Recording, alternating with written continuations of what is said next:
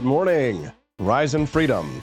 I'm Austin Petersen. You're watching and listening to the Wake Up America show at wakeupAmericaShow.com. Today is Thursday, October the 19th, 2023, and we're glad to have you here. Hope you're feeling good today.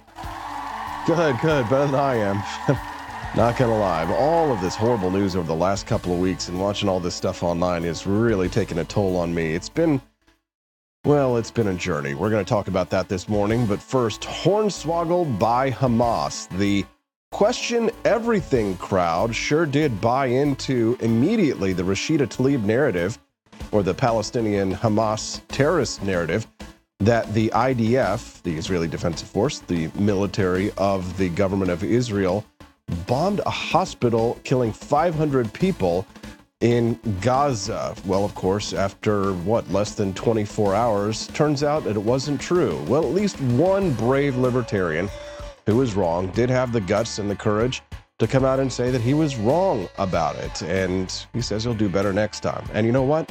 I got to give him a lot of credit for it. You know, if you were wrong, admit it and move on. That takes courage, that takes guts and that earns my respect. Not so for the Rashida Tlaibs of the world after stirring up a protest in the U.S. Capitol yesterday, an insurrection, some might actually call. She continued to double down on the lie that Israel bombed a hospital and killed 500 people when it turned out, of course, that it was a Hamas rocket that misfired and didn't even hit a hospital. It actually just hit a parking lot nearby. Wah, wah, wah.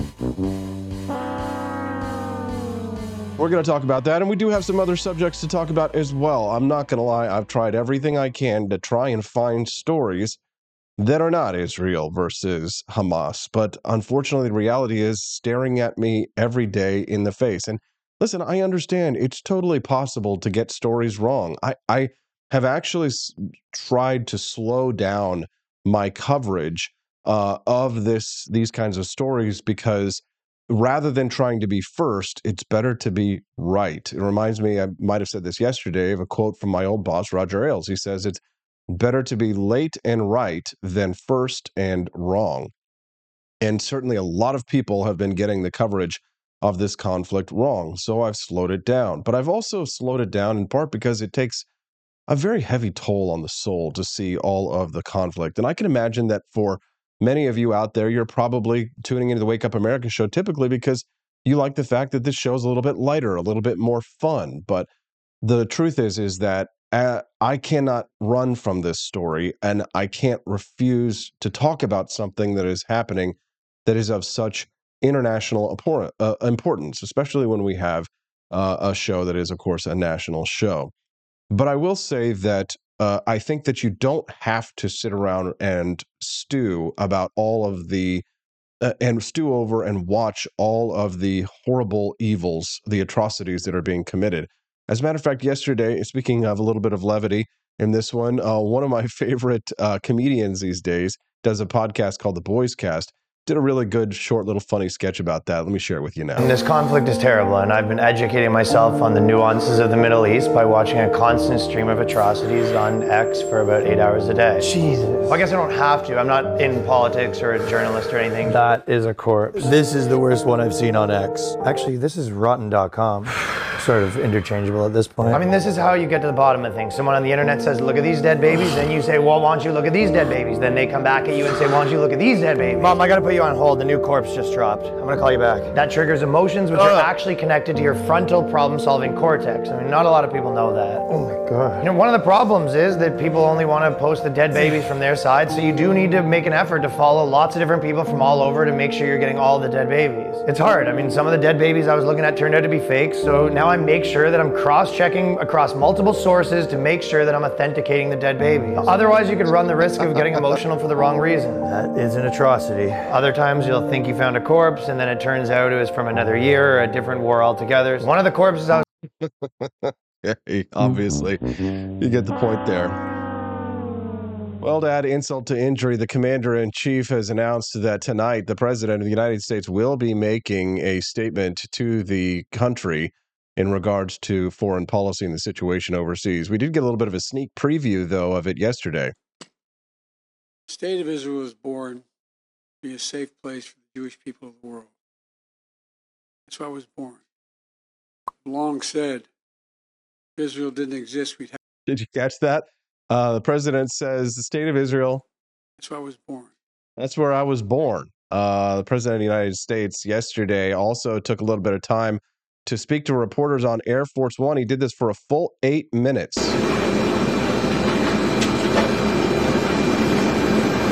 Virtually every mass shooting, every circumstance where large number of people have been victimized and lost, I've spoken to. I learned a long time ago, what you've all learned in your life.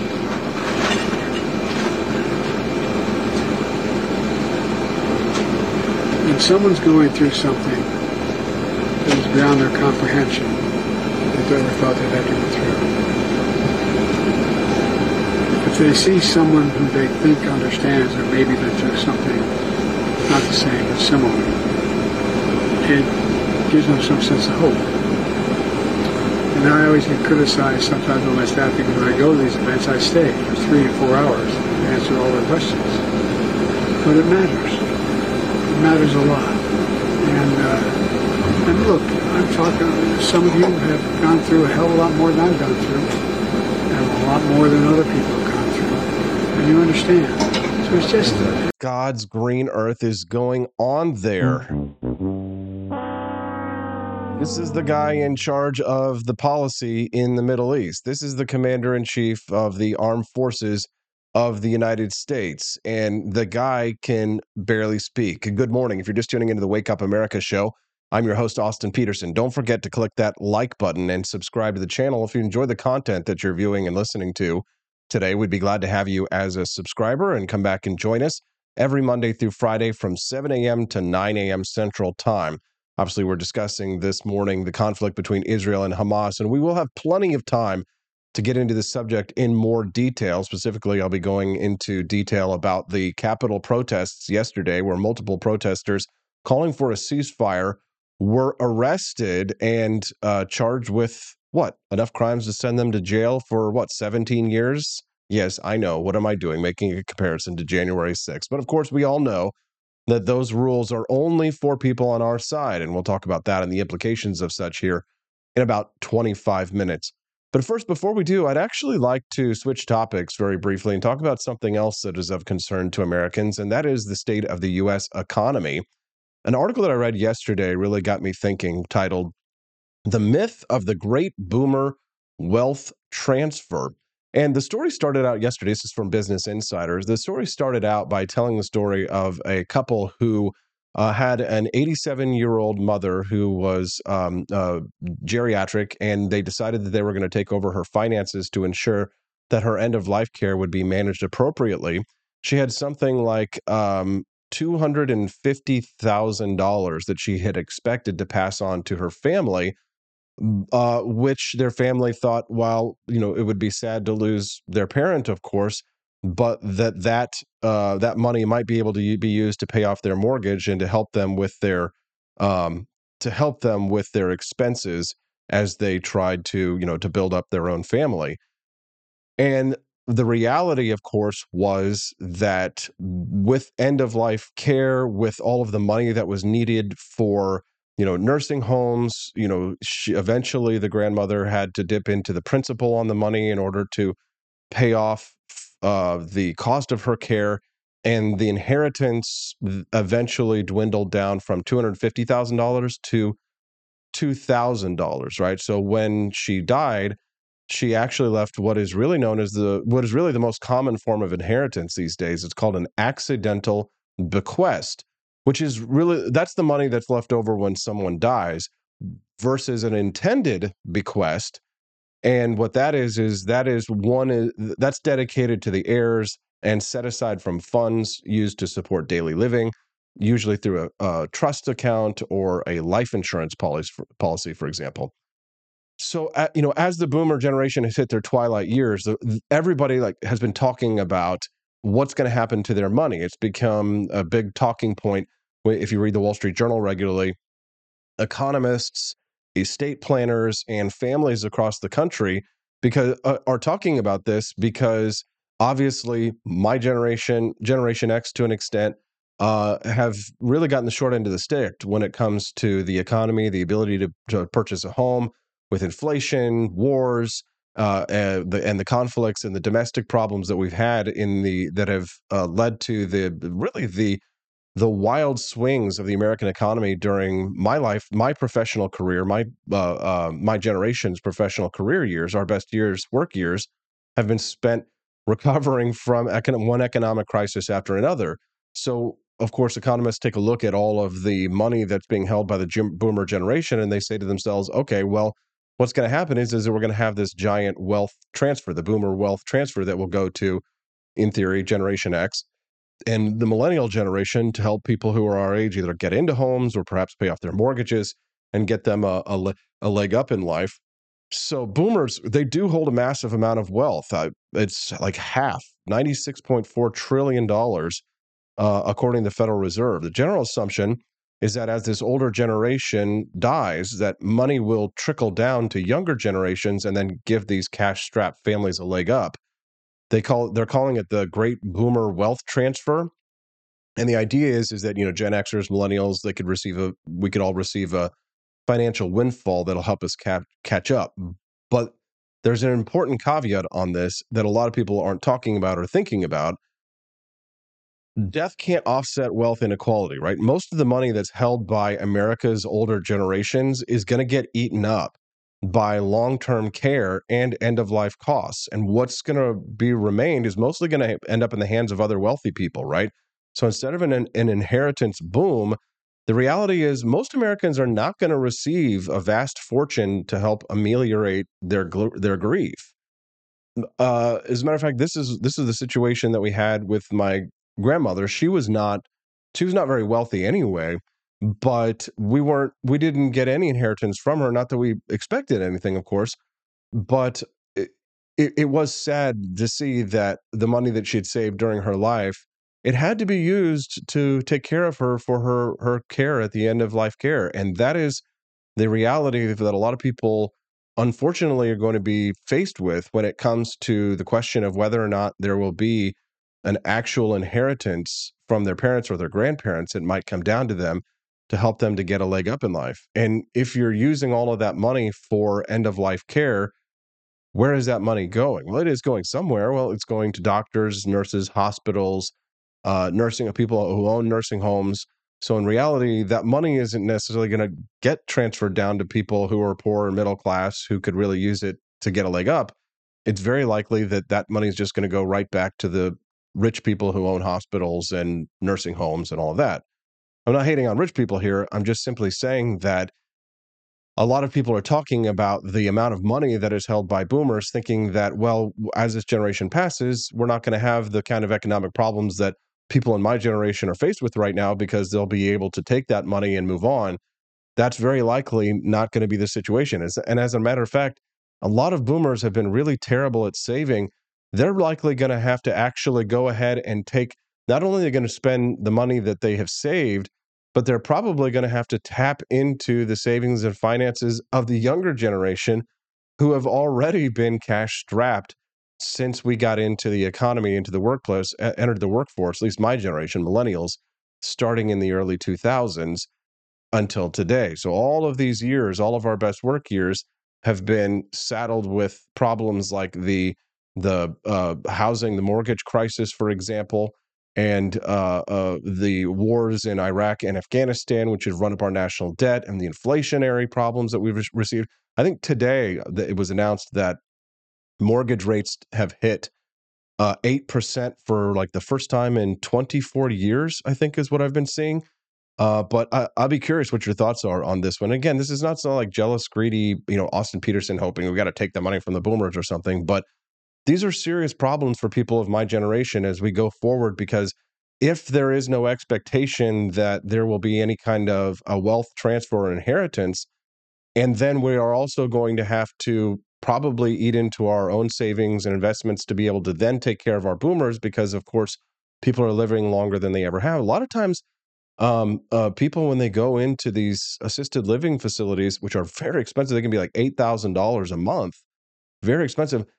People can th- people think, oh well, they're maybe they're going to be, you know, they might live for another year or two. I know these are uncomfortable conversations, but you do have to talk about this. And certainly, boomers don't like to talk about this. Nobody does. Nobody likes to consider their impending doom. But these are financial realities. A lot of times, somebody can go into an assisted living facility and can then live for a number of years after that, right? And they need care for maybe six, seven, eight years sometimes. And eight years, what's eight years?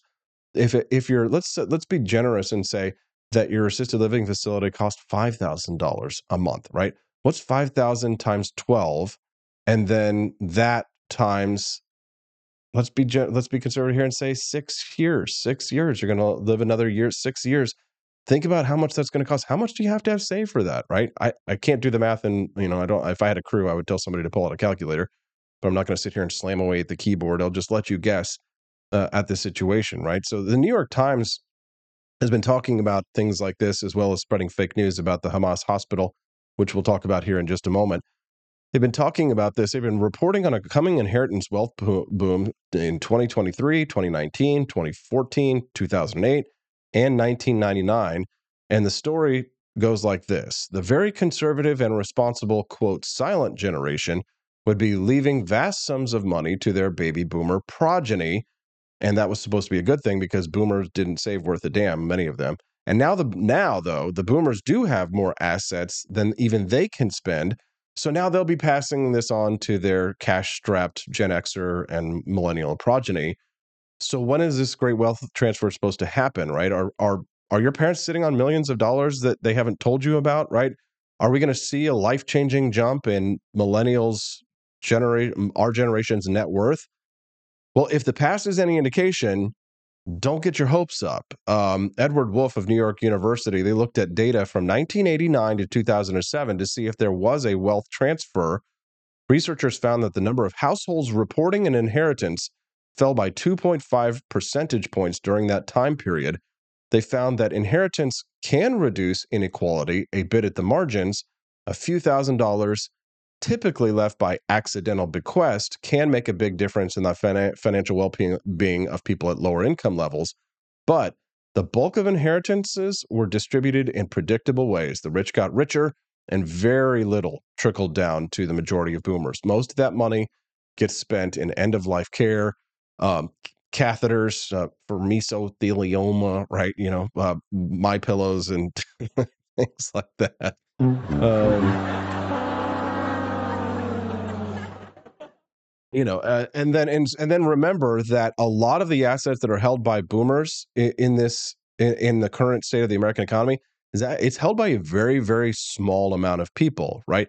Many of the nation's wealthiest individuals, like Michael Bloomberg, Warren Buffett, Larry Ellison, and Bill Gates, they're in this demographic and their wealth is not going to trickle down to anybody, right? So they're not going to be actually turning their money back over into the economy, right? They're going to go spend it, wasted on some nonprofit that's going to go into some Black Lives Matter person's mansion, if you know what I'm saying. So, so I guess that's dire news and not news for those of us who might have thought that perhaps we'd have a better future if we saw a proper uh, transfer of wealth, but it's very unlikely to happen. And it's really not the kind of thing that you want to get your pin your hopes on. Uh, if you're just tuning into the Wake Up America show, good morning. We're glad to have you here. Do me a favor, click that like button and subscribe to the channel that you're watching us on right now. Future, it's nice to see 183 people watching us here and joining us live. Uh, thanks to Kilsharian for buying some delicious AP for Liberty Shop coffee. I'm really trying to encourage our listeners today, people who are regular um, viewers of the show and who like to drink our uh, coffee from apforlibertyshop.com, that, that you, consider becoming either a like a, a, a subscriber to the coffee program uh, in order to make sure that you never run out. A lot of people love the the Founding Flavors coffee. Thomas's Painkiller is my favorite coffee. But I'd really, for the holiday season, I'm really trying to encourage people that if you really enjoy Founding Flavors Coffee, that you consider signing either up for a two week uh, subscription every two weeks, a month, two months, or three months. So uh, when you go over there, um, don't forget you can you've got to check a box. Do you want ground or do you want whole bean? But I'd like to employ implore our audience today that if you're a regular drinker of Founding Flavors coffee, that you consider signing up today for a subscription package to the coffee and have it delivered. Also, holiday season is coming up. Now's a great time to start thinking about getting holiday gifts for your friends and for your family. And honestly, if you've got a patriotic person in your family and they also love coffee, can you imagine how awesome it would be to open up a big package full of delicious bags of coffee featuring George Washington's Revolutionary Roast, Adams's Patriotic Perk, Jeffersonian Java, Thomas's Painkiller.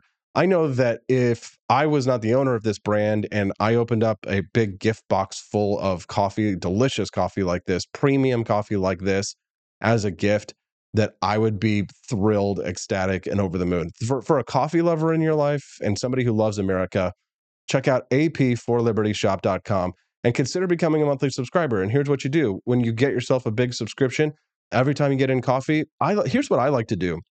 And I know this is very self-serving of me, but what I like to do for the, the coffee subscription is to go ahead and sign up for a subscription to your, for your favorite coffee. And here's what I what I think you should do. Sometimes you might say, "Oh, well, I don't know if I'm going to drink all of that coffee." But here's the thing: don't do you do you go to house parties? Like, do you have friends? Like some of you people have friends, right? And do you ever think to yourself, "Man, I really need to bring a gift for the party?" And you say to yourself, "Oh gosh, I don't want to have to go to the store or stop by, but like oh, maybe I've got an extra bag of Founding Flavors coffee. What an awesome gift to bring to somebody. And now that the holidays are coming up, you're going to be going to more parties. You're going to be going to Christmas parties. You're going to be going to Halloween parties. And, and honestly, who isn't going to love you or think that you're the coolest guest if you come and you bring them a big, delicious bag of Founding Flavors coffee? So go apforlibertyshop.com, sign up for a biweekly or a monthly or two or three month subscription Get yourself uh, a few of the different flavors, try them all, see which one that you like. I recommend our Colombian single origin. And when you sign up for that subscription, you'll say to yourself, Oh, I don't know if I'll drink it all, but you will drink it most likely. And even if you don't, you can bring it to a friend's house and give it to him as a gift. And I think that that will make you a hero. Don't you agree? Don't you agree? Well, I see three of you are over at the shop shopping right now. So hopefully someone will check out and buy. All right. Let's, Let's moving on, moving on, moving on. Uh, if you're just tuning in the Wake Up America show, don't forget you can send us a text at 573 319 1586. You can text the show again at 573 319 1586 is the text line. So I do check those text messages night and day. So sometimes, you know, if you're in the evening or you see a news story that you'd like to share with us, you can do that. Send us a text at 573 319 1586. Oh, ah, somebody did the math for me. They say if it costs $5,000 a month for 12 months, it's $60,000 for one year times five, $300,000. See, there you go. Thank you for that, by the way. $300,000 for end of life care. I mean, ask yourself if your boomer parents who might be going into assisted living have $300,000. Uh, some people have that kind of money saved and some people do not. Uh, and and again, I was being a little bit conservative there. I've seen a lot of these assisted livings. If we're being liberal with our our estimates here, it can cost sometimes for end of life care up to eight thousand dollars a month. I I think my that's what my grandmother went into for a few years was that she went into end of life care uh, at a assisted living facility, and it ended it was like five thousand dollars a month. And then she did go on to live for a few more years, and it was deeply, deeply expensive. And and so consider that we're all going to have to Uh, you know, ask ourselves how are we going to take care of our our senior citizens as they are living longer and as the cost of healthcare has just skyrocketed how are we going to take care of them how are we going to take care of ourselves these are real problems that the united states is facing and i don't like to be the bearer of bad news but i just like to let you all know what we're facing right now in terms of the economic crisis and of course freaking George W. Biden wants to go spend money on two wars at the same time, of course. Another listener texted in this morning says, Good morning, homie. Good morning to you, homie. Um, another listener is texting in and trying to get me to buy into him his, his MLM pyramid scheme. uh, not going to happen. Nice to see you here. We all appreciate you very much. Grover Bentley, Studio 314, Sterling Champion, Quantum Kitty, uh, Utopians, and uh, uh, da, da, da. who else have we got here today joining us? Oh, Ben Perfect on on back end Perfect. Nice to see you. We appreciate you very much for joining us today, as well as KV Andy and John Wren KC. Thank you very much for your comments. Don't forget, if you haven't, click that like button and subscribe to the Wake Up America show and join us every Monday through Friday from 7 a.m. to 9 a.m. Central Time and help us to spread the message of economic freedom and personal liberty. Okay, let's get back to the news here. President Joe Biden will be giving an address to the nation tonight to talk uh, about the foreign policy situation in the Middle East. He spoke on Air Force One yesterday for eight minutes, and I'm pretty sure that his uh, his staff and his handlers were well freaking out a little bit. Well, tonight, they cornered Joe Biden on Air Force One and got him to answer questions for over eight minutes. Any more to the hospital, sir? May I? Don't. May I ask you about? Are the Israelis um, operating within the rules of war that you talked about last week being so important? Good talking to you. Thank you, sir. Thank you.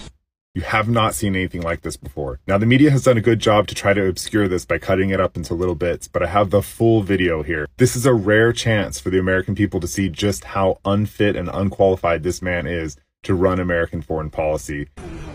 Virtually every Speaking of a freaking assisted living, mass shooting, every this is the president of the United States. Well, yesterday, protesters committed an insurrection. Yesterday, oh no, wait, it's it's not an insurrection. It's just a protest when they do it.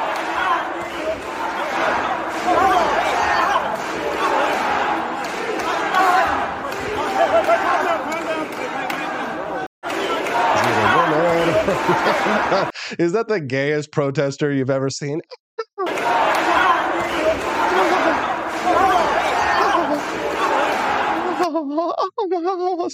Look at this. Here we are. Here that. The one, one trying to step over the Capitol there.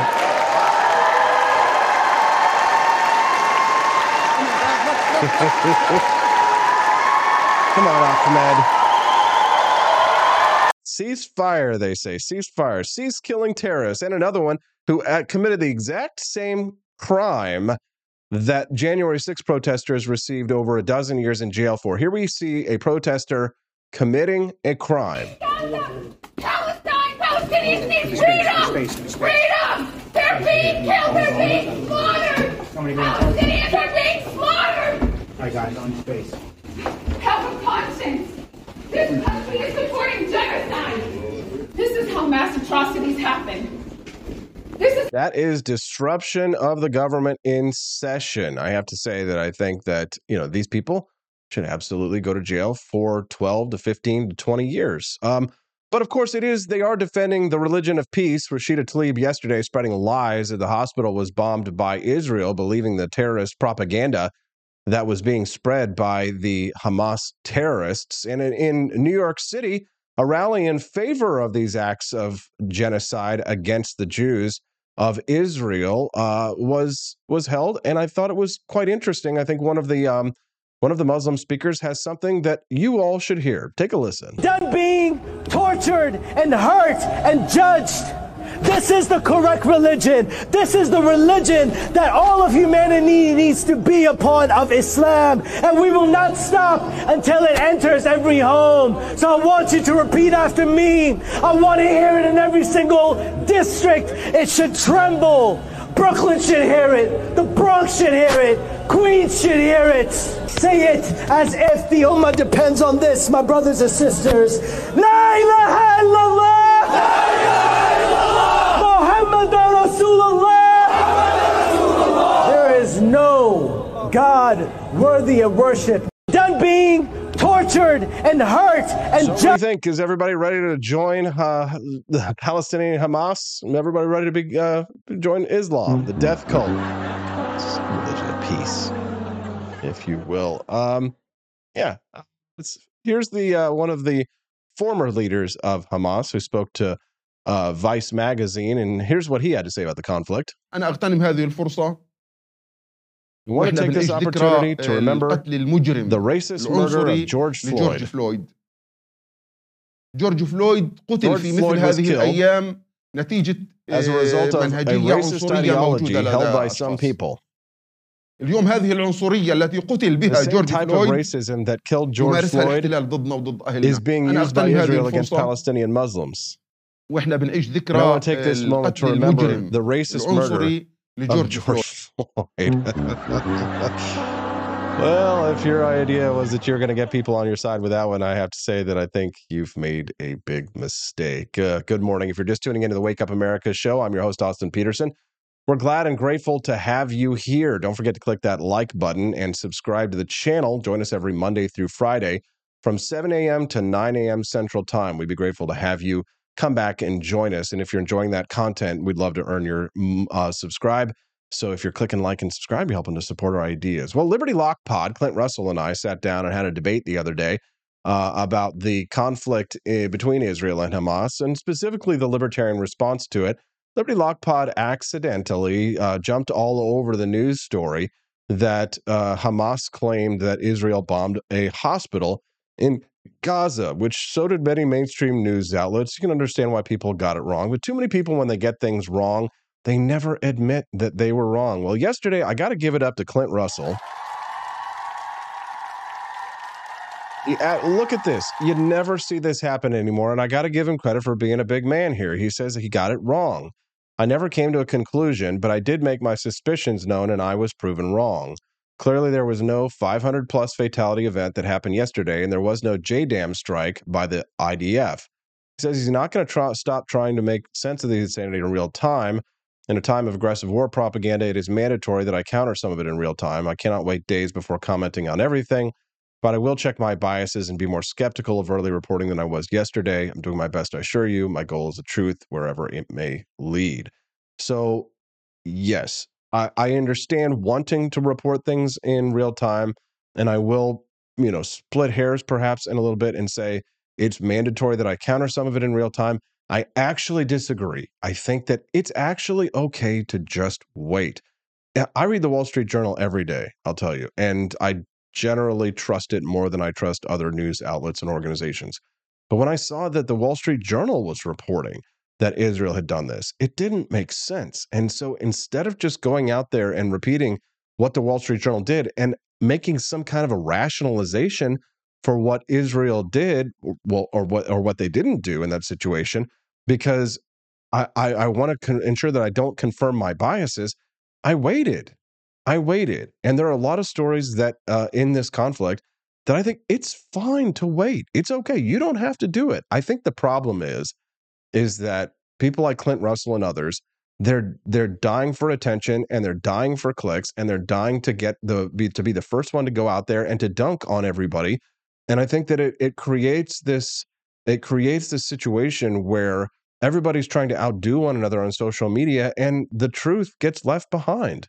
And I think it it's wise to wait, right? I mean, how much more money are you going to make on Twitter advertising um, payouts than you would have made if you just waited to find out if the story was real and if the story was true?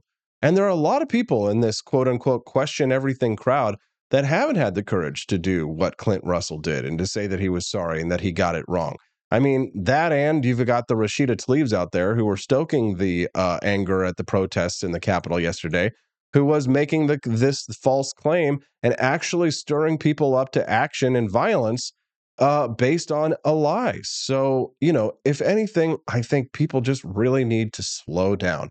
I'm not saying necessarily even calm down. I'm not going to tell anybody to calm down after they saw their kids get murdered. If I was if I was an Israeli living in one of those kibbutzes, and last night Stephanie and I were watching some of those horrible, terrible videos of people's homes being raided by terrorists that looked just like a home that you or I may may live in, armed men breaking in, murdering children and and women, and I saw these things happening in these videos. I'm not going to tell somebody to calm down after that. I would be the furthest thing from calm.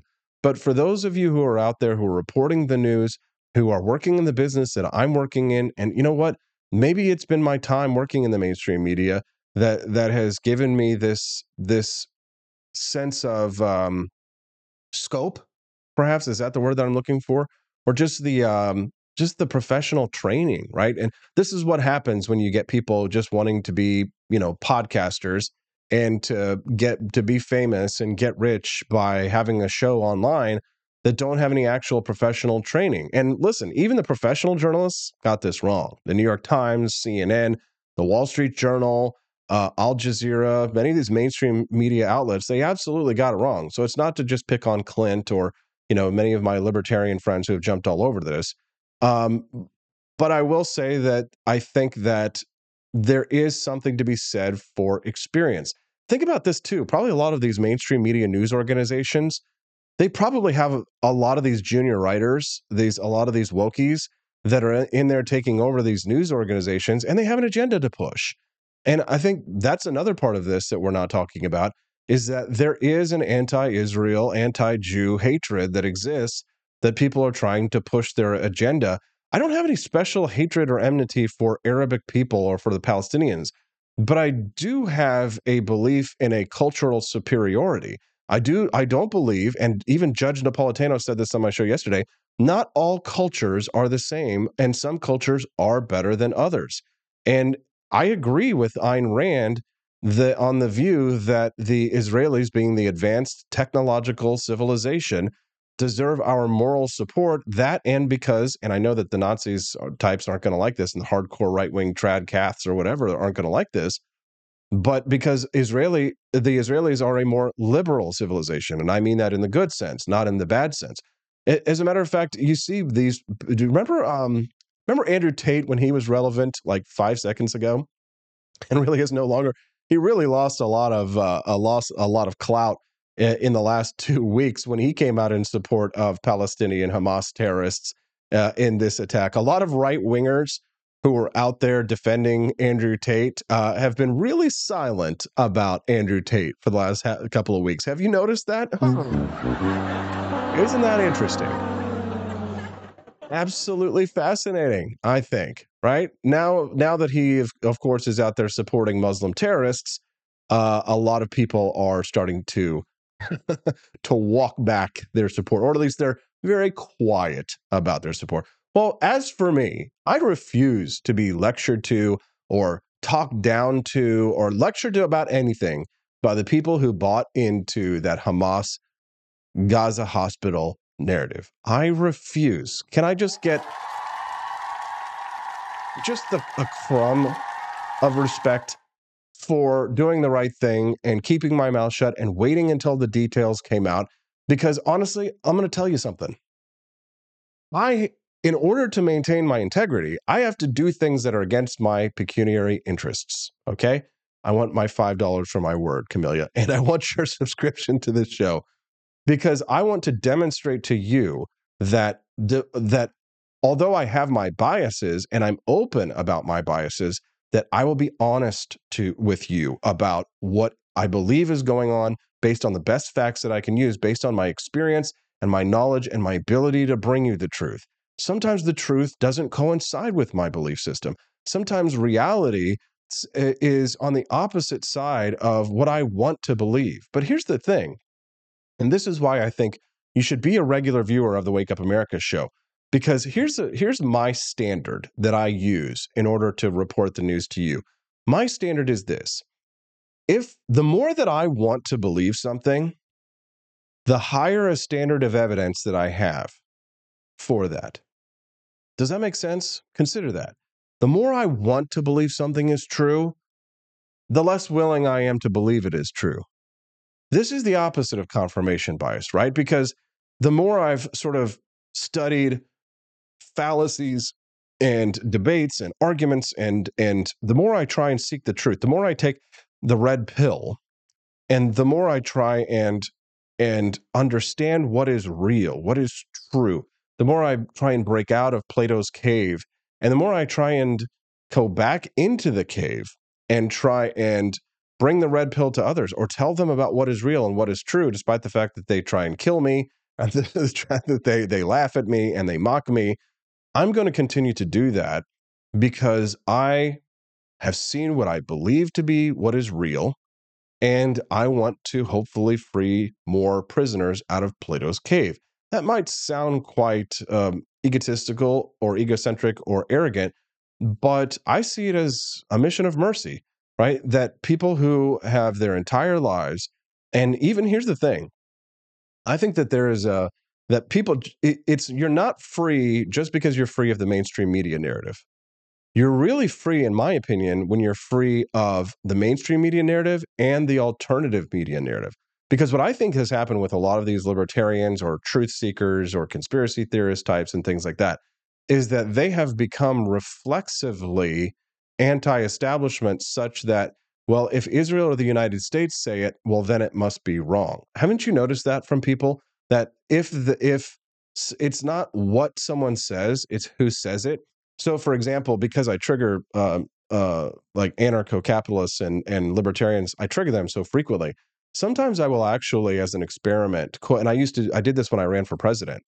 I actually will repeat verbatim an exact quote without citing the person I'm quoting, an exact quote from uh, Judge Napolitano or uh, uh, Rand Paul, for example. I did this several times, and I actually I, I laughed because libertarians contradicted me. They argued with me. They fought with me because you know what? They didn't like the messenger, right? And so because they didn't like the messenger, they rejected the message. And that just goes to show you that libertarians really aren't any more free than people who are enslaved to a mainstream media narrative because of the logical fallacies that quote unquote truth seekers, right, if you will, or uh, people who are anti establishment, if you will, because of the same kinds of fallacies of, of thinking, of confirmation bias. Uh, and our sideism, right, that exists, and and arguments from authority that exist, they're still in blue pilled right? They're still in the matrix. And one of the things i thought was interesting about my discussion with clint russell for example the other day which i think is really telling and i don't mean to again pick on on clint but he's the one who who we had a debate the other day and, a discussion. And uh and you can i, I was going to play that for you today but I actually i think that this monologue is a little bit more interesting than me replaying my my debate. You should go back and watch it. But I think what was really telling about what Clint Russell's beef was with what I had to say was that rather than bringing up Israel versus Hamas or bringing up um, the uh, some other topic that I said, oh, uh, libertarians being useful idiots for Russia and Hamas and China, for example, um, that he did bring that up later. But the first thing that Clint latched onto that he had a, that had beef with what I had said was 9/11 truth. And I think I know why. Because fascinatingly, you know, 9 11 and the question of it being an inside job, if you will, or a conspiracy, if you will, it that is that has hinged that is the hinge for so many people, especially of our age group, because it was such a massive event that those who bought into the conspiracy narratives of 9-11 the conspiracy theory narratives i will say you know building 7 what happened to building 7 and all you know all this stuff those who bought into that conspiracy theory narrative that that was it was a lie perpetrated by George W. Bush so he could go into Iraq to avenge his father and all this kind of stuff, right? Those who bought into that, it is the linchpin of their belief system. And, and it's it's sort of like telling that Muslim that we listened to about 10 minutes ago, telling him that Allah is fake and that his religion is a lie. Right? If you tell a 9/11 truther that Building 7 came down because it was hit by two other towers and hollowed out at the bottom and that was an L-shaped structure that sat on its ass and was admittedly a faulty support structure for a building like that and that that's the reason why it came down in a pancake fashion and that there have ad, uh, actually been other buildings that have come down from fire and that yes jet fuel doesn't melt steel beams but it doesn't have to because all they have to do is bend a little bit in order for them to lose their structural capacity of handling the massive weight of these towers. When you start talking about something like this, it's like you're telling a Muslim that, you know, actually pork is delicious and you should eat some bacon and it is probably actually pretty good for you. And also your Quran is a lie and everything that you've been told is a lie, right? So I think that it was telling that moving going back to, you know, the the basis of this, that I think libertarians um, and the reason, a large reason why the libertarian movement has really gone off the rails in recent years is because, well, we're delusional, many of us. And we exist in the same kind of God delusion that um, that uh, these Islamic terrorists exist in, right? And people who can be made to believe absurdities can be made to commit atrocities, such as spreading terrorist propaganda, uh, like many did when they immediately jumped all over the story of the Hamas hospital bombing. They were hornswoggled by Hamas. What do you think? Send us a text at 573 319 1586. That's 573 319 1586. Uh, one listener texted in and says the Islamic preacher sounds just like a lot of Christian preachers. Yeah, I'm no fan of any of uh, the organized religions. One listener texted in and said Ryan Kelley, former candidate for GOP governor of Michigan, sentenced to 60 days in prison for his trespassing in the role. Um, uh, wish I could listen to the show in it's so loud in hearing. Not exactly what that. Not sure exactly what that means. Is the audio okay, guys? Uh, I apologize if it's not perfect, but I do my best here. Again, you can text the show at 573 319 1586. Again, text the show anytime 573 319 1586. So the you know, going back to that 9/11 narrative, right? It's it's a religion, right? It's it's it's like a or what I like to call it is it's a sacred cow. But the fascinating thing too is and I, I don't want to talk about 9/11 all morning, but I do want to just say that you know, 9/11 truthers who claim to revere Ron Paul, 9/11 truthers are calling Ron Paul a liar. Let that sink in. 9/11 truthers are calling Ron Paul a liar because Ron Paul said that it was blowback for our foreign policy overseas. So, if you do something to yourself, right? In other words, if it's an inside job, it's not blowback, right? Ask yourself th- ask yourself that. Think about that for just a moment. And I know that for maybe Ilmerica out there, I see your comments. I know that for many of you, you're desperately clinging to your belief in this. Uh, and it's not to say that there are, you know, 9 11 itself is a conspiracy, right? But the idea of it being blowback and an inside job, that's called cognitive dissonance, right? So what you're experiencing here is cognitive dissonance. What does that mean? That means that you have you are holding two beliefs that are in conflict with one another. You're saying to yourself on one hand, it was done by me. On the other hand, it was done by somebody else. Which was it? Was it blowback or was it an inside job? Because it can't be both, right? Think about that. Okay. Then you can say things like, oh, uh, the next layer of this is that, oh, well, it wasn't planned by that they let it happen. Well, that's fascinating because, again, if that is the case, you're giving our moronic, idiotic, stupid ass leaders way more credit for being far more brilliant than they actually are. And I like to I like to liken this to a thought experiment. Another favorite conspiracy theory of mine is the idea that FDR wanted to get into war with Japan, and therefore he allowed the Pearl Harbor Pearl Harbor bombings to happen, so therefore he would have a pretext to war. It's true that FDR did believe that by the time Pearl Harbor happened that the United States was going to get dragged into war. But it's not true that he knew that they were going to bomb Pearl Harbor. They didn't know when or where an attack might happen.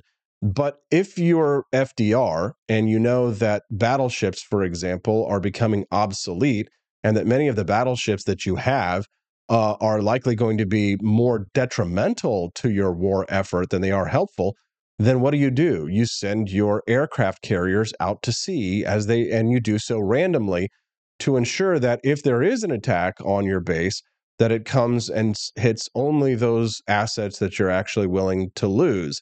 Therefore, Pearl Harbor happens, the aircraft carriers are out to sea, and all we lose is a battleship and some of them taking out of commission for a while. And we didn't need those, and battleships really aren't that useful by this time in war anyway. You're giving FDR so much credit for being this genius tactician that he that he really isn't, right? And it's the same for 9/11 Truth. You're giving George W. Bush an incredible amount of credit for being able to accomplish something when really he was just kind of a dumb hick redneck from Texas. And uh, you know, I believe in I don't believe in the conspiracy version of history because I believe that people are idiots. And I think that the reason why people latch onto conspiracy theories is the same people reason that people latch on to organized religions. They want to feel like they're part of something. They like to believe that they have a secret knowledge, right? Just like the Muslim cleric, you know, shouting in New York that he he believes he has a secret knowledge and that this is the one true religion, right? And I also I think that people would feel if they realize that that the bad things that happen in the world are not part of God's plan or not being orchestrated by a cabal of evil Jewish Masons uh, in in Jerusalem, I think people who have that mindset would feel um, lost and terrifying. And I think I, under, I understand why. right? If you don't believe that there's a God or an Allah, if you don't believe that uh, a conspiracy of super Jews is controlling everything, like and pulling everybody's strings, and you look at things and you and at, at world events and you say, well, this earthquake was random, other than an act of God or God's plan, right? Didn't Jerry Falwell say that 9-11 was was you know God's hand striking us down for homosexuality, right? Right? You know, people will use that. Uh, amazing what they will use to to justify their evil beliefs.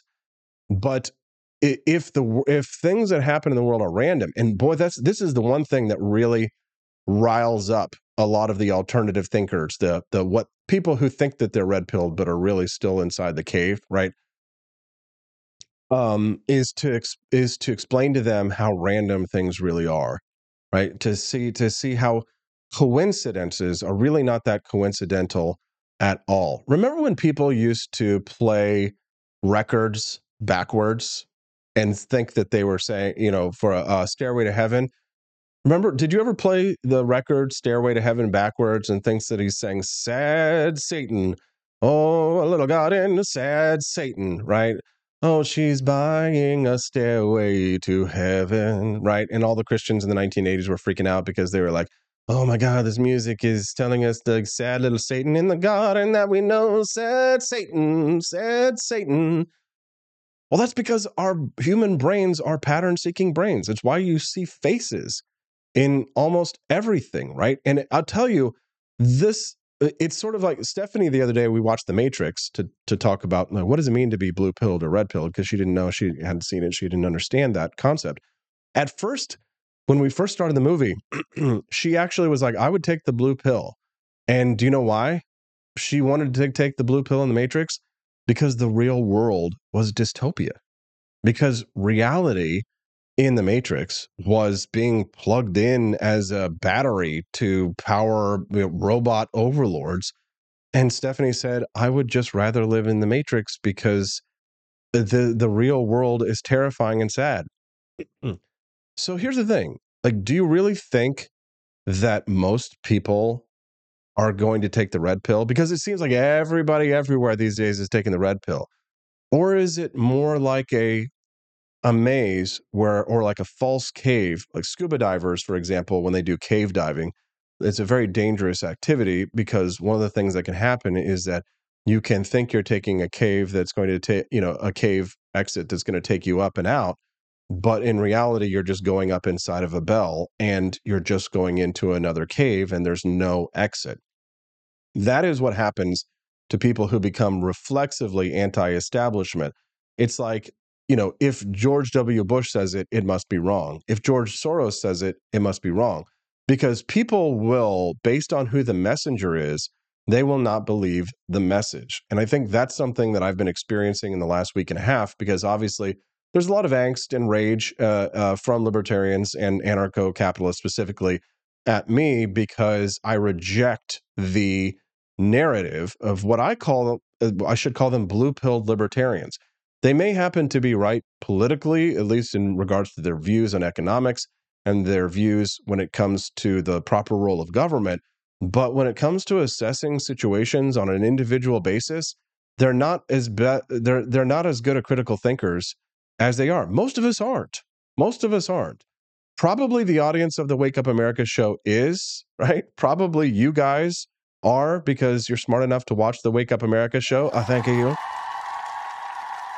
which means you're probably smart enough to click that like button and send us a text at 573 319 1586. Again, you can text the show at 573 319 1586. Now, I know these things uh, don't make you happy, and I know that these things offend you, and I know that they attack your sacred cows. I know I've attacked your religions. And I know that these things have made you uh, question whether or not I'm someone that can be trusted. But I promise you that if you stick around long enough and if you join our show regularly and you listen to the consistencies of my message and I explain my inconsistencies, that I think you'll become a lifelong listener. And some of you will even become good friends. Coming up next, it's time to change the subject. Camelia Peterson is going to be joining us on the show. What are we going to talk to CJ about? Well, I've got one, two, what, maybe three topics here. Why young men don't talk to women anymore, and why no one can take a joke. A guy gets, like, what, how many years in jail for posting a meme? We'll talk about that when we get back on the Wake Up America show at wakeupAmericaShow.com. Good morning, Rise and Freedom. I'm Austin Petersen. You're watching and listening to the Wake Up America show at wakeupAmericashow.com. Nice to see all your smiling faces this morning. Do us a favor. If you're really that happy, how about you click that like button and subscribe to the channel if it's your first time here on the Wake Up America show.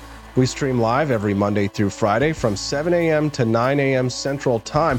I actually I forgot I was gonna announce. Speaking of religion and Christianity, guess who's coming on the show on Monday?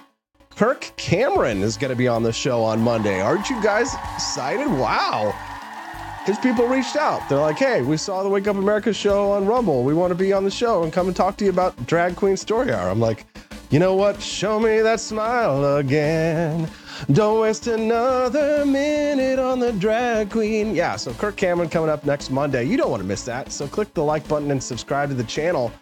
I think it should be a very interesting, very spicy conversations. All right. Well, speaking of spicy conversations, every Tuesday and Thursday on the show, another good reason to subscribe, we play Let's Make Camelia Blush. Camelia Peterson, my good friend, a fellow Missourian, joining us now. It's a spicy show today. How you doing, CJ? I'm great. Uh, yeah, so I was, it's, it's kind of funny because I was telling you, I asked in the chat a few minutes ago if this is the first time you've ever talked religion uh, since you've been on Rumble with the Rumble gang. I was like, put your thick skin on, y'all. yeah, yeah. Well, it's kind of funny because it's like, you know, they'll hear me talking smack about Islam and right, and it's a death cult, and Muhammad was a pedophile and stuff, and the and they're all like, yeah, yeah, yeah. And then I'm like, oh, and uh Christianity and By the way. Judaism, I got some beef with them too. And it's like, no. Right. So it's like, ah, you know. Well, if there's nothing everybody, uh, well, there's something everybody will eventually learn on the show that there are no sacred cows. Um, No sacred cows e- on this show. Equal opportunity exists right. here. right, right. And people are like, oh, your bias, you know, you have your biases. Well, I'm open about my biases, and it's like, why do I prefer? Like, I don't really, bel I don't like organized religion, but I like Judaism the most because at least they aren't trying to convert me, right? Like, who would want to? I wouldn't want to be a part of a club that would have me as a member, you know. and I like that, uh, you know, you you never get a Jew knocking on your door on a Saturday morning. You know what I mean? but my Uh, my my main argument just is that you know my problem with Islam is that Christianity and Judaism were blunted by the Enlightenment, meaning that the French Revolution, for all the problems that it had, right? It it pushed the the it, for the separation of church and state. Like it was, people were finally tired of being forced to pay taxes to a religion. They still do in Britain and places, but like people were sick and tired of being forced to fund belief systems that they didn't agree with, and they turned out Notre Dame and turned it into a hall of skepticism and science. And we basically said, "Hey, listen, no more holy wars. We're sick and tired of it." But Islam never didn't come into contact with the Enlightenment. And so Judaism and Christianity, they don't follow those religions to their utmost, right? They don't do everything that the Bible tells them to do because they can't because the law prevents them from doing so. Am I right or am I right? You're right. And I would tell you, you know, there's the whole, you know, return to tradition meme that's, you know, been the theme for the last several years. And I saw something the other day that was talking, looking at all of the architecture and was saying that, you know, the um the Enlightenment and the Industrial Revolution, those things were a mistake because nobody creates art like this anymore. I'm like, so the printing press was a mistake. I mean, it's like, you know, if you wanted to return to tradition and all of the these tradition religious traditional religious elements and the way things were i mean you have to go back before people had the ability to read for themselves and to read the bible for themselves and to ask questions because you didn't ask questions before that you know the the law was set before you and you didn't know if it was right or wrong you relied on somebody else to tell you that and you know It used to be a to crime be to read the Bible, right? And only one Bible was allowed, Yeah. and you had to check it out, and you couldn't read it, you know, and you couldn't read it all anyway.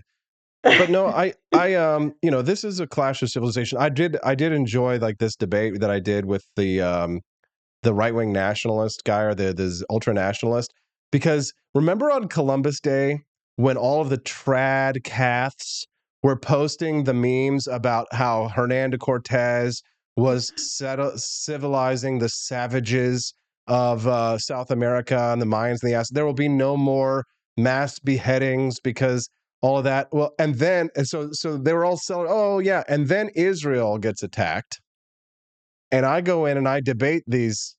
Let's call them what they are. They're Nazis, right? you know, I don't use that term lightly, but they are right.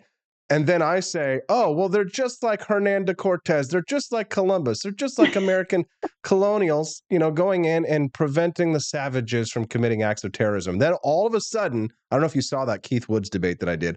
All of a sudden, they're like, oh, the helpless Palestinians, right? Because we all know Nazis will throw out any principle that they claim to believe as long as it, you know, confirms their Jew hate.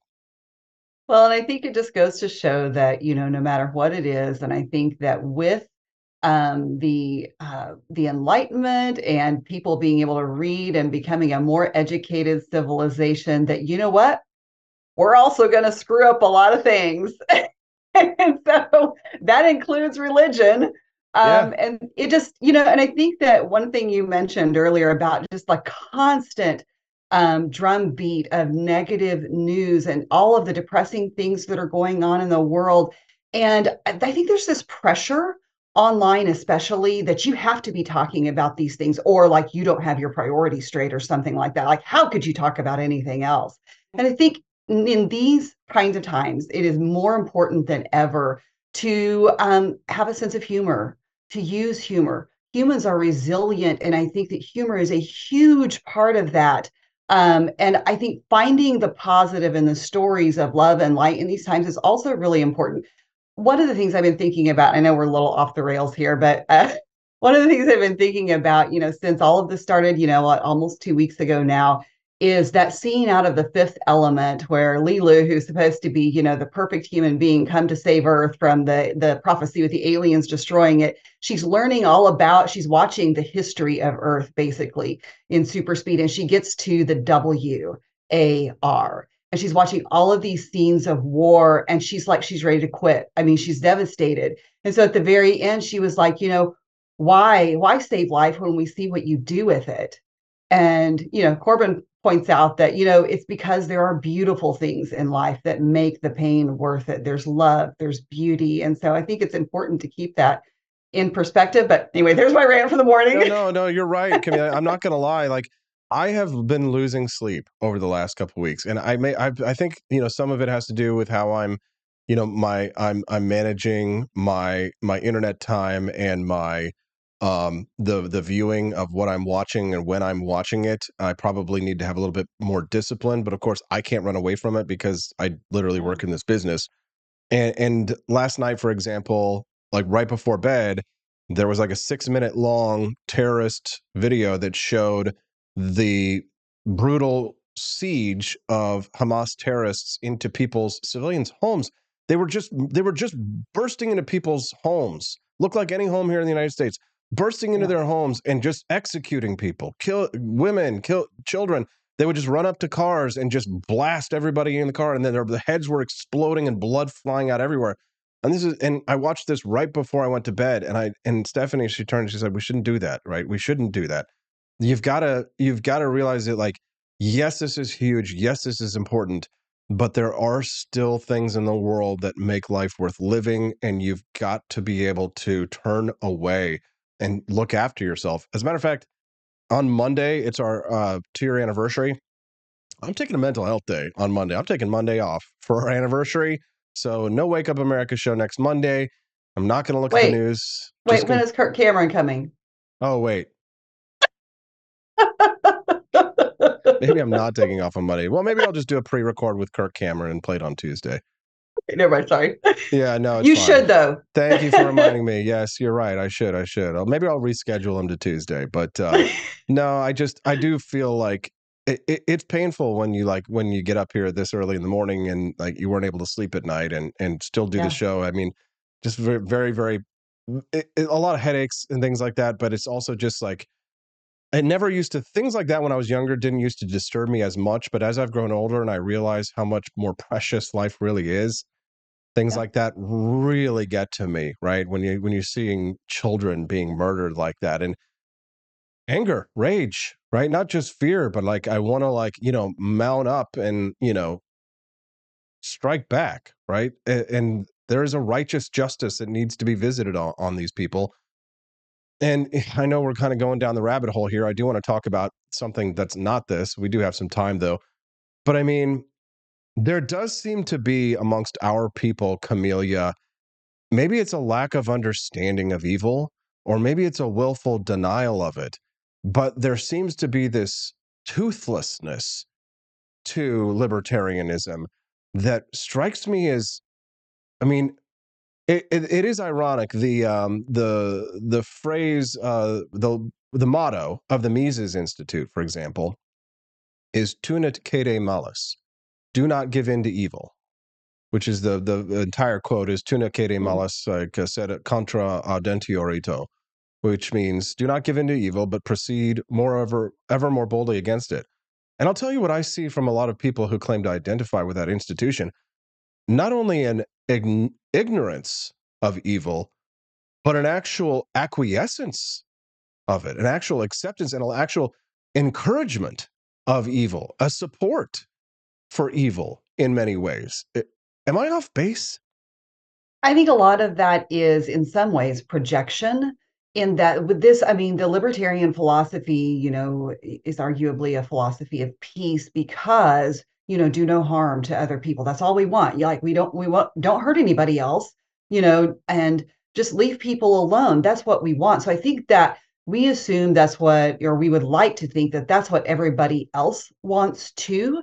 And so that kind of frames how we think about it. And the thing is, is like, I think sometimes in this, people forget that responsibility part of freedom, um, of liberty, because it's easy to say, and I mean, and it's it's often true. You know, I said it on here the other day. Um, my kids more important than your kids. Sorry, I'm going to protect my kids before I protect yours, and I have an obligation to my family and the people that are near near and dear to me first. But it's not that I don't have any obligation at all to my neighbors. I think that we always struggle with to what degree, you know, do are are we responsible for our neighbor? But I think that that responsibility, if we are if we are being good, upstanding individuals, moral people, um, that we will not just care for ourselves, that we will also care for the people, for our neighbors and our community. And that means that we don't just isolate ourselves and stay away from everything and let the world burn around us. I completely agree, and I, I think it's um, I think it's indicative of what what I like to call a, a knee jerk or uh, contrarianism that Sure. exists. Yeah. It's Yeah. just if, if this person says it, then that I'm going to believe the opposite, right? Right. Which, which leads one into absurdities. But I, I want to go ahead and move on. If you're just tuning into the Wake Up America show, good morning. I'm your host, Austin Petersen. Don't forget to click that like button and subscribe to the channel so you can get updates when we go live, which is every Monday through Friday, typically. I think I'm going to take next Monday off, but we'll see. Uh, join us every Monday through Friday, 7 to 9 a.m. Central Time, so we can uh, share uh, share our stories and make friends. Camellia Peterson is a friend of the show. She joins us every Tuesday and Thursday here live, and she's joining us now, talking a little bit about Israel and Hamas. But we are going to move on uh, to the topic that I hoped would make Lighter Camellia blush. Okay, so I read this story yesterday. Starbucks barista's secret note on a cup to help a young woman sparked a heated debate. Quote, what are men supposed to do? Can you give us the details on the story? Give us the story and then we can distort it. right. Okay.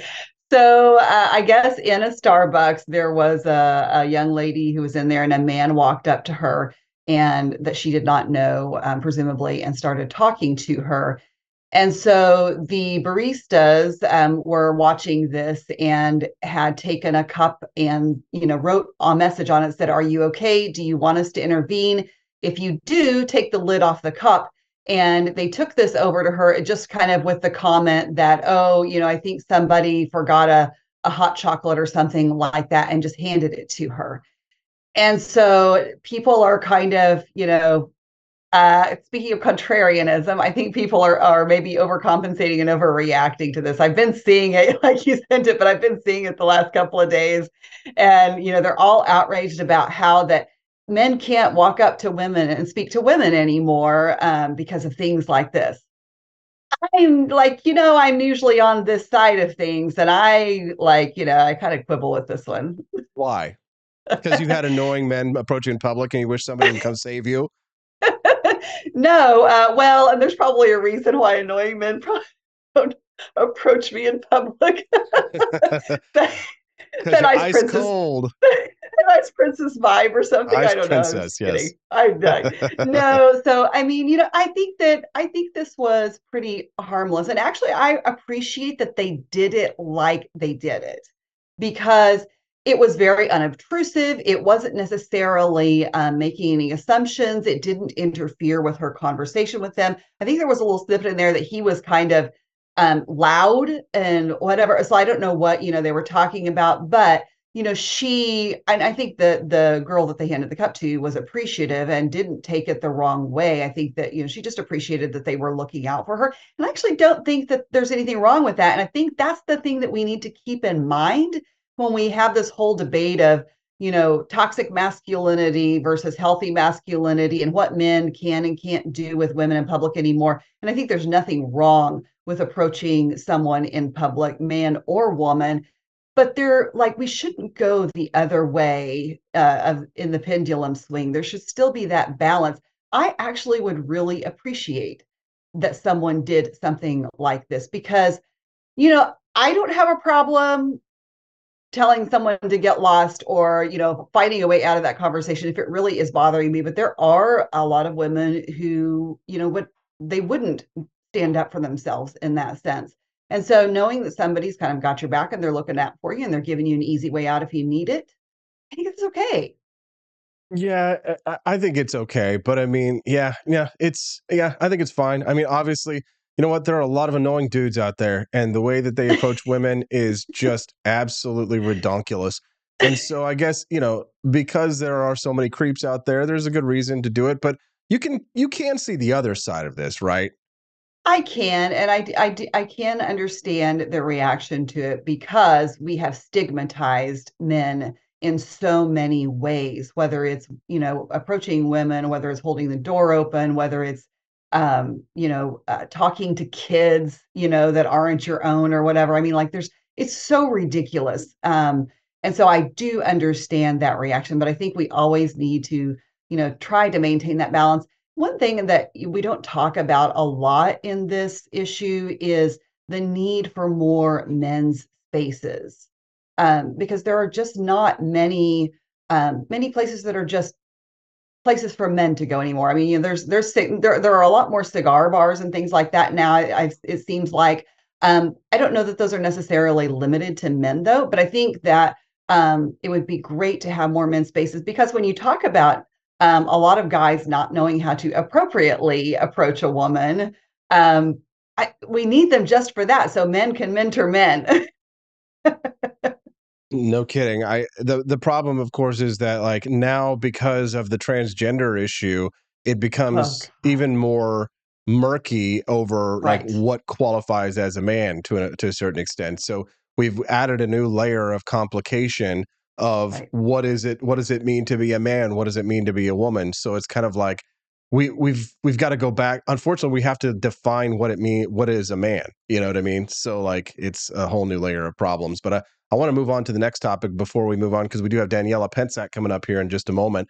Um, Camellia, this meme that got shared around, um, this is a story about a man who shared a joke meme that has gotten him an actual prison sentence. What is this story? So, you know, believe it or not, I was actually not aware of this until you sent it. So, Douglas Mackey, all the way back in 2016, um, was sharing memes about, and this is hilarious, by the way. And I sort of vaguely remember something about this, but not a lot. But he had uh, published these memes on Twitter with the hashtags "I'm with her" and "Go Hillary" that said, "Avoid the line, vote from home." Text Hillary to like so you know it's like and it, you know it looks like an official campaign thing um, and so he got charged with conspiracy charges and he's supposed to he's been sentenced to seven months in jail and that just blows my mind didn't judge Nap talk about conspiracy charges here a while back mm-hmm, and yes. just like I mean, like that's it's amazing. And there were people on the other side who were doing the same thing. Nobody else got charged with anything, um, Yes. let alone sentenced to anything. And I think actually this is really scary in a lot of ways because they actually did it. Like, I mean, we joke about it, you know, and you know, everybody talks about, oh, this could happen, but they actually did it. Yeah, it's it's weird because uh, I mean, obviously they didn't charge anybody else for this, but this guy was actually had a little bit of clout and he was a conservative, so they charged him. Can you imagine going to jail for a meme, Camellia? I, I there's a lot of memes I could probably go to jail for To the gulag with you. to the gulag with me, but uh, it, it it is honestly it's kind of scary. It is. And so I there was one um, statement by this acting assistant attorney general of the Justice Department's criminal division that caught my eye. And he said, um, this is Nicholas McQuaid, and he said, according to the allegations in the complaint, the defendant exploited a social media platform to infringe one of the most basic and sacred rights guaranteed by the Constitution uh, and that this complaint underscores the department's commitment to investigating and prosecuting those who would undermine citizens' voting rights. I mean, if this is your if this is your definition of of inter of election interference, like literal election interference, uh, that's really broad. I mean, like almost anything could qualify. I don't. It's amazing to me that they even got this through the legal process. Uh, I do mean, wonder if he'll appeal. I mean, I would. I mean, something like that, I think, is probably the kind of case that's just ripe for a Supreme Court decision to come in on that one because that, like, satire and humor and comedy like that is is to me a classic, you know, demonstration of free speech. I think the reason why they they nabbed him is because he put a black woman on the meme, and uh, they they did have like like four or five or or so thousand people actually text to vote to that text number thinking that they were voting. Uh, and so they think that they defrauded a black woman. And if you defrauded black women, well, I mean, it just is, it is ridiculous. I have long said that, you know, America is not going to die by socialism or, you know, any of the other isms that, um, you know, we always see looming. And it's going to die by a lack of a sense of humor. Like, there's, that's what's agreed. going to kill us. Amen. Amen, Camellia. Like, so, lighten up, everybody. yeah, Camellia, uh, you're always so wonderful and lovely. A lot of the guys in there would love to date you, and uh, and uh, like, I had to say something to try and get you to blush. We Yeah, appreciate thanks. every Tuesday and Thursday you join us here on the show. Is there anything else you'd like to share with our listeners? Any message or words before we go? Well, I'll just put I'll I'll put my my AFP hat on for just a second, and for all the Missouri people, I mean, you know, like nationwide, you know, you can probably do this too, but I'm sure there's positions all over the place. But specifically in Missouri, I am hiring. So if you would Hmm. like to work with me, um, please let me know. Uh, we've got a couple of different options. She's boss babe. Yes, queen, slay. Camellia Peterson joining us here live. Thank you, CJ. We appreciate you very much. Have a great day, everyone. There you go. Send in your applications to Rare Camellia. Ooh, spicy. Can you imagine having such an attractive boss? Uh, that would be nice. Send us a text at 573 319 1586. All right. Well, you know that I talk all the time about how more people need to get into martial arts. Not only is it good for you, is it's is it healthy, it also helps to make you safe. And I've been arguing for years that cops, more than anybody, probably could use a little bit of jujitsu training. And let me show you a video that uh, demonstrates why. Step out! Get out! Get out! Put your hands back here. I ain't doing shit. Put your damn hands back here. Dude. Who are you? Staff Sergeant Officer Sheriff's Office. My name is Al Wade. I don't care. Step to the rear of this vehicle. In the name of who? In the name of the law of the state of Georgia. Step back here now or you're getting tased.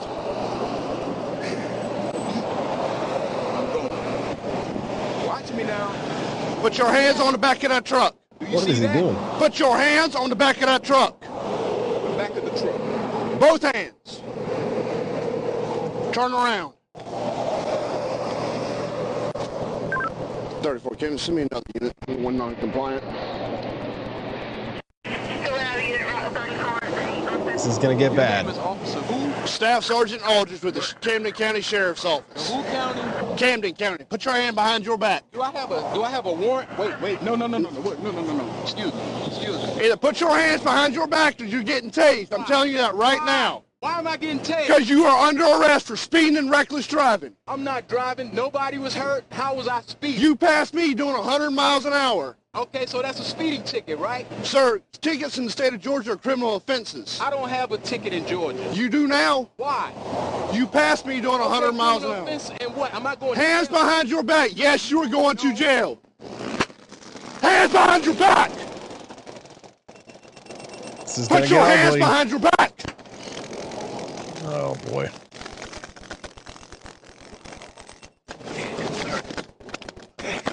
Gotta learn a little grappling, boys. We were just working on sweeps and throws last night in karate. Look at this. Got his hands around his neck, choking him, bringing out the baton. Look at that. Yeah, bitch. Stay down. Stay down. Stay down. Camden, shots fired. Shots fired, Camden. Here comes the Brinks truck for Stay some weird reason. Do not get up. Dropping off Stay some down. cash. Stay down. Nice. Gals. Men and women and transgender everything. It's time for you to step out of your comfort zone and take some self defense classes. How is it that we have these people who are defenders of the law and they're not learning basic grappling techniques? Learn some throws, learn some twists, learn some grappling. In my opinion, it's time for the police officers around the country to undergo a mandatory training course in jujitsu. It's one of the better self defense forms for grappling and I highly recommend it. What do you think? All right, coming up next, Daniella Pentsak. She, she wants to weigh in on the conflict between Israel and Hamas. Of course, it's the big news, so we will be covering it with our friend, the lovely Daniella Pentsak, when we get back on the Wake Up America Show, wakeupAmericaShow.com. Good morning, Rise and Freedom. I'm Austin Petersen, and you're watching the Wake Up America show at wakeupAmericashow.com. We're glad and grateful to have you here. Click that like button and subscribe to the channel if you enjoy the content that you're watching. And we'd love to have you come back and join us every Monday through Friday from 7 to 9 a.m. Central Time. We keep you up to date on all the news that you can use. Today in 1781, this day in history, George Washington forced a British surrender at Yorktown and proclaimed for all time that America would never have to eat beans on toast for breakfast. That's right. So, whatever it is that you eat today, make sure that it's got some bacon in it because this is America, baby.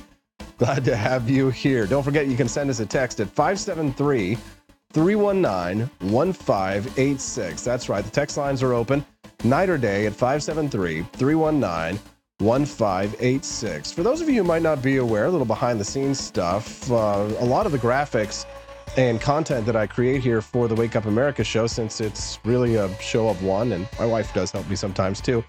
So, one and a half people here working on the Wake Up America show, producing the content. A lot of it is actually generated helpfully through artificial intelligence. So, when you see our profile pics and the thumbnails and things, a lot of that is generated through image generators that help me to tell the story a lot better. But some people use artificial intelligence for more nefarious reasons, like Hamas. Joining us now to discuss is our regular Thursday guest on the show, all the way from the West Coast, Washington State, where it's a lot earlier there than it is right here. Daniella Pentsak. She's a Turning Point USA field coordinator for their high school program. Good morning, Daniella. Good morning, Austin. Thank you for having me. Glad to have you here. So, AI can be used for good, but it can also be used for evil. Yep, especially uh it is especially used for good. We see you, have you make beautiful art using artificial intelligence as you have mentioned. Uh we also see some of the more um interesting other more interesting versions of AI art on Twitter if you ever go through Twitter even once. But um yes, artificial intelligence is actually used to propagate um terrorist misinformation. Uh, and this was mentioned by FBI Director Christopher Wray recently at a, a, security panel or summit called the Five Eyes, which is a partnership between the United States and uh, four other nations discussing um, like security threats internationally worldwide. And uh, Christopher Wray had mentioned that we truly are living in unprecedented times as far as terrorist information goes, because AI is being used to proliferate this information to more eyes internationally. And these unnamed terrorist groups, um, one of which uh, is likely Hamas as well, uh, is using this information um, to uh, to spread misinformation. It, got to include like how to make a bomb, um, election interference. Uh, I've seen another article mention that they use AI chat bots to spread misinformation as well. And uh, they are successfully jailbreaking any safeguards that are being placed to prevent this from happening. But um, and it's it's spreading like wildfire. And what Christopher Wray and the other security panelists have mentioned is that they are actually directing a lot of their attention to China as well, because Chinese hackers are utilizing inf- uh, artificial intelligence to commit acts of data theft also. Interesting. So the uh, the terror organization Hamas uses artificial intelligence to spread their propaganda, and it's pretty effective, wouldn't you say? I mean, they've managed to they I mean they've managed to I mean convince the entire world about these hospital attacks. I mean, some of these videos that we're looking at, for example, some of them could be deep fakes. Oh, exactly. And deepfakes was one of the uh, other main ways that this is being used to promote this. And that's the scary thing is that we truly are living in unprecedented times. We can't differentiate between true information and misinformation. And I think that this Israeli-Palestinian conflict really demonstrates that. Uh, more so than, than any other event in history that we re- like there has been so much misinformation being spread about this this conflict in just the last uh, few days. What has it been like? Not even a week since this happened, since this started. So, um, and how many how many times have stories changed about you know the the baby beheadings or the hospital bombing? Um, there there there's a lot of issues with not just deep fakes but I think just uh, this proliferation of information in general. For sure.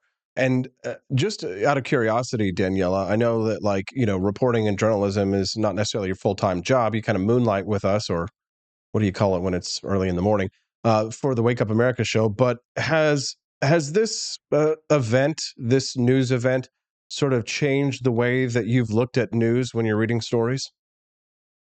Um, you could say so, but honestly, I was kind of disenchanted with news uh, for a while now because I don't exactly know when um I don't. I, I I'm a pretty skeptical person to begin with just naturally so I don't I can't tell you when exactly like I thought well most of it's misinformation you can't believe reporting like on the onset because one of the main issues that I also notice is that like these news agencies they just want to get the story out there as fast as possible right they want to be the, the first one to break the news and unfortunately especially with issues like what we see in, in, in Gaza and so forth um because of that just alone, I, I don't even I don't want to attribute malice to where it's stupidity, right?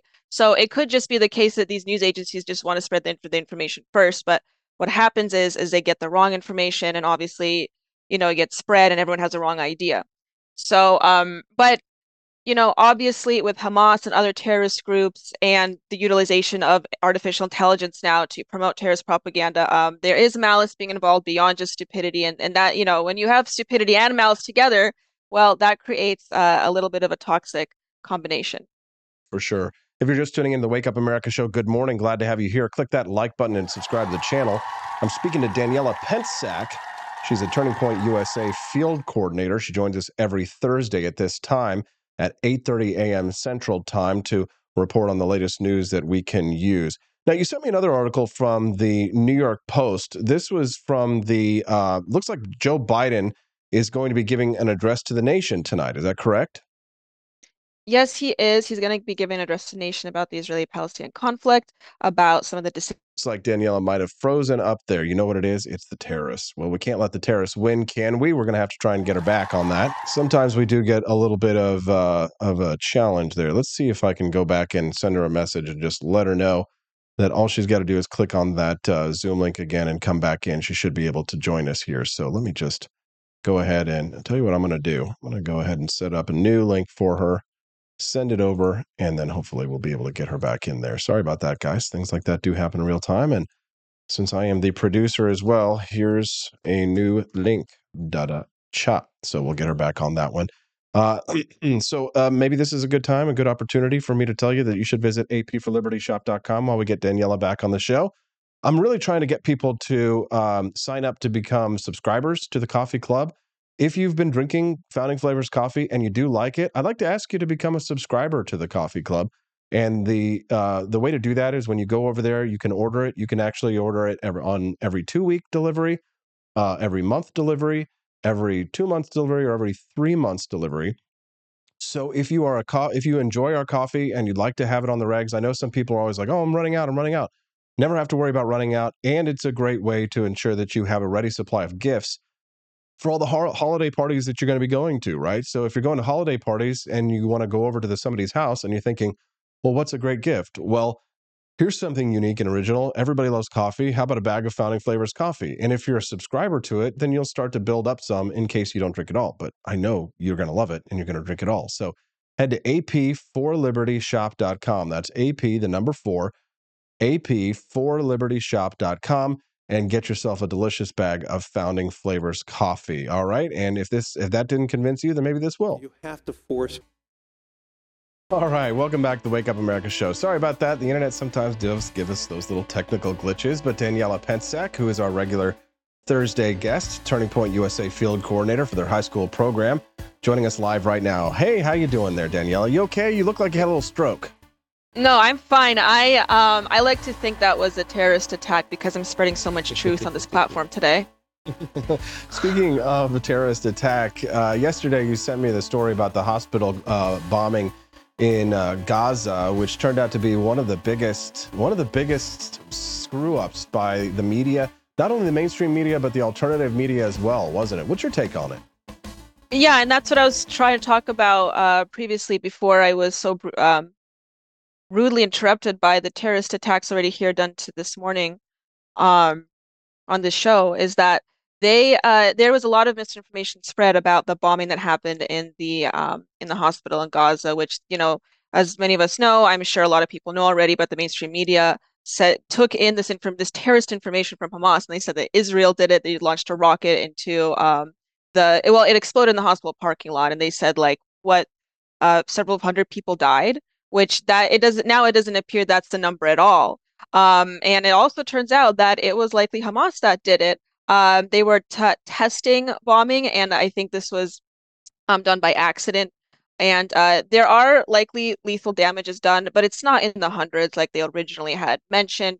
And so um, that's just one of the examples that I that I was talking about. All, all this misinformation that's being spread, and um, even by mainstream media, you know, against one of against the Israel. So it really makes you think, you know, what their agenda is here, um, and why why they're jumping to these conclusions. No kidding. I mean, we've um, talked a little bit before this segment about how terrible the um, the atrocities are that are coming out, and the, people do need to be careful about the information that they're spreading because some of it could be very easily faked, some of it could be deep fake, and just some of it could just be highly produced. Um, however, of course, people are going to jump all over stories like these in order to fit their narrative. And the probably the most egregious example that we saw was Rashida Tlaib, who led a protest in the Capitol yesterday, spreading the lie, and still has her tweet up that says that the Israelis bombed a hospital. It's fairly disgusting. Would you agree? Yeah, and you know that's the issue with this conflict that it really draws partisan lines. Well, uh, honestly, any conflict now, um, you see a really strong partisan divide and partisan lines here uh, taking sides. But I, people place partisan politics above true information and above like objective information. That's the real issue here. Uh, is that people are utilizing this tragedy, this conflict, to really push their own agenda and their own narrative. And um, you know, it really shows. And I think it's good to take note about who is doing this, like people like Rashida Tlaib. And so I think it's good to keep note on on who's utilizing this. We're seeing a lot of people on the right, more so the far right, like you mentioned previously, that are also utilizing this conflict just to uh, reconfirm their their Jew hate. So um, yeah, it'll be really you interesting. That, you think moving... that's part of it? You think that the Oh. the ramp the anti-Semitism is a part of it? Uh, I- well, with figures on the far right, uh, yes, absolutely. I think it's as- rather you've obvious. as well. yeah. because they- some people some people seem to think that I'm just uh, that I'm being hyperbolic when I call some of them Nazis. No. Um people on the far right, especially if you like frequent Twitter, Twitter as much as I or you do, um, and if you're familiar with some of these figures, you will see like, you know, one minute these people they uh they hate everything about Arab culture or like um or Muslim or Islam or Muslims or Islam and Islam culture. But on the other hand, when it comes to um when it when it affects Israel directly, then they're all of a sudden for, you know, on the side of the Palestinians. So um yeah, no, I think it's rather obvious what's going on here. These people don't care about Palestine. Come on, you think you think groypers or far right people really care about Pal the Palestine? No, Palestine? Come on. Did you didn't But all of a to- sudden they do. You didn't happen to catch any of my debate with that Keith Woods guy the other day, did you? No, I was listening to you mention it this morning, and I I think I'm gonna, I want to look it up and watch it though. Go back and watch it. It's it's I only it's only an hour. I- These days I I keep all my podcast stuff to like an hour or less. But um th- this conversation was hilarious because uh, like I said earlier, like on Columbus Day, they're all posting these trad cath memes uh, with traditional Catholic. For those of you who don't aren't in on the internet culture, who aren't perpetually online like Danielle and I, uh, but they were posting all these trad cath memes about how the human sacrifices of the Aztecs and the Mayans will stop, and they were posting themselves as these chads showing the conquistadors, you know, taking over South America and putting an end to their barbaric ways. Yeah. So when I so when I take that same tack for the Israelis versus the barbaric Palestinian terrorists, all of a sudden it's like, no, they're in an open air prison. This is colonizers. It's amazing how quickly the Nazis sound like Rashida Tlaib whenever you're trying to use their own arguments when it comes to defending the Jews, isn't it? Yeah, exactly. And I think it's quite indicative of how strongly they stand on their principles. I mean, they're going to flip-flop whatever it takes. The only principle with some of these people, not all of them, but with some of them, the only principle that they really stand firm on is their, uh, I hate to say it, but their anti-Semitism in this case. And so I think this Palest this conflict um, really shows that, and I think it's rather obvious with what with what figures um, that are on the side of Palestine when ordinarily they wouldn't they wouldn't care one way or the other about it, but all of a sudden they do, and they're advocates for it. I think it's rather obvious why they do it. You know, um, these are like people who these are guys who live in the Midwest who save their money just to go to Fuentes rallies. They don't really care, I don't think, much about international conflict overseas. They saved their McDonald's money uh, to go to Fuentes rallies. That's hilarious. If you're just tuning into the Wake Up America show, I'm your host, Austin Petersen. We're glad and grateful to have you here. Click that like button and subscribe to the channel. Let us know that you enjoy the show. We'd be glad to have you come back and join us every Monday through Friday from 7 to 9 a.m. Central Time. Now, on the opposite side of that, of course, the neocons, the actual warmongers, the actual bloodthirsty warmongers on the right, who are vying for power, desperate to try and take out Donald Trump, now trying to coalesce behind Nikki Haley or trying to get Ron DeSantis in there, which, just as a side note, we haven't seen or heard Ron DeSantis saying things like we should send troops to the Middle East or American dollars to the Middle East, have we? I, I haven't heard No. him or seen him articulate his foreign policy in such a way. Have you? Uh, no, um, I mean he was pretty strongly against sending any aid to Ukraine and the Ukrainian-Russian conflict, so I would I would doubt that he would be do the same thing for this. I would not actually. I would. I would be. I would actually be a little surprised if I heard Ron DeSantis come out and uh, agree with Vivek Ramaswamy, who came out and says that we should support Israel diplomatically and morally, but he never said financially or militarily. And as much as I like Ben Shapiro and agree with him on a great many things, I imagine that he and and many other neoconservatives probably think that it's in America's best interest to be sending boots on the ground over there to pot- potentially get involved in another conflict. It's definitely concerning. What about you?